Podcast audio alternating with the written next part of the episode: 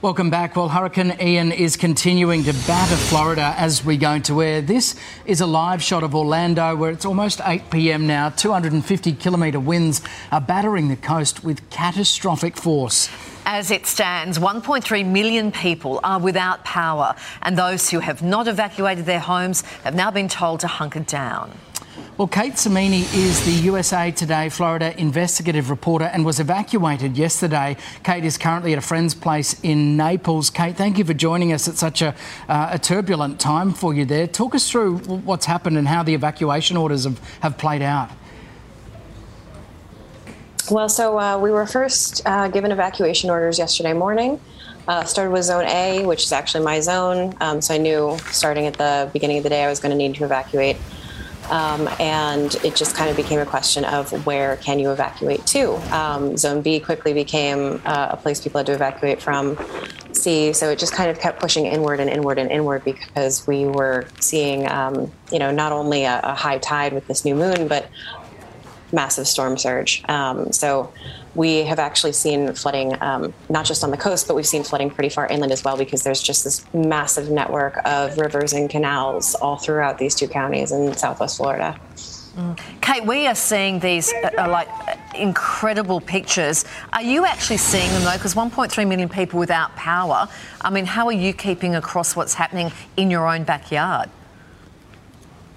That's been really hard. Uh, and as a reporter, we've been trying really hard to stay in touch with one another, but a bunch of my colleagues have lost power. Mm. Um, you know, I actually spent the day reporting in Naples. You know, we were driving around the beach. We uh, went down Fifth Avenue, which is a really popular tourist destination. Um, and uh, you know what we saw wasn't terrible, and then we left for a couple hours, tried to return, and couldn't even make it. You know, within a couple of miles, um, it was just flooded out. And actually, that video uh, you're showing right now of the power line, uh, I think that's mine.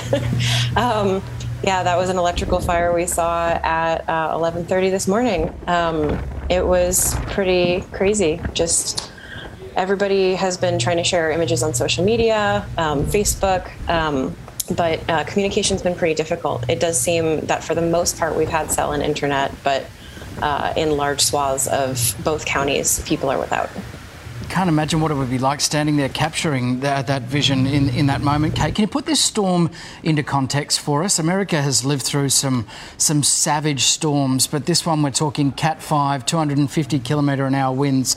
Uh, this is terrifying and likely to be deadly, unfortunately. Yes, we've heard that there have been a lot of deaths in uh, Lee County in particular. Um, Lee County's home to Fort Myers, Cape Coral, Sanibel uh, got hit really hard. We've even heard that um, there's some hotels that may have been washed away. Uh, people have been stranded on their roofs. Um, people have been stuck in their attics, unable to get onto their roofs, waiting for emergency services who just weren't able to respond until it was safe to do so. Um, we don't have a death count yet. Uh, but there have been some happy endings actually. Um, my friend who's putting me up one of her friends was stuck on a roof in South Fort Myers, or sorry, in South Naples, and uh, she was rescued by the sheriff's office about a half an hour ago, um, which is awesome because uh, Harriet had been like calling around and trying to get uh, a boat or anybody with a really tall truck.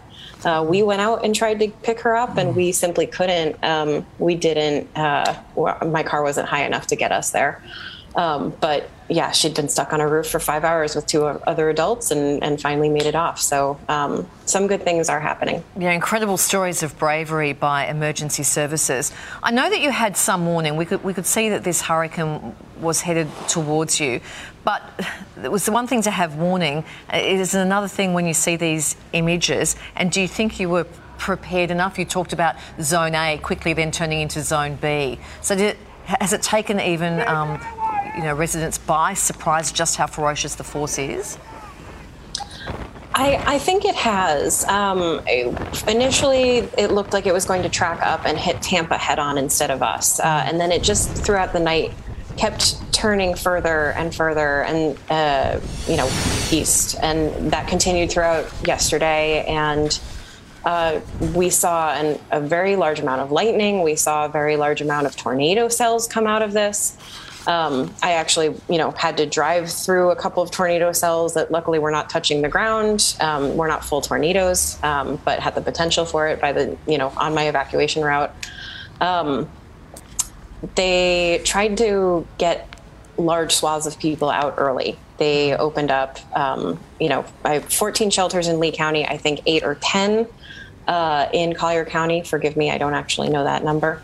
Um, and not that many took advantage of them. I think 4,000 people took advantage in Lee County and about 1,100 in Collier County. Um, and it's just been a lot of people who, a lot of people did evacuate early. They went to Miami, they went to um, the eastern side of the state. But there's been a lot of people who um, the storm did escalate beyond what we, I think, all thought it was going to do.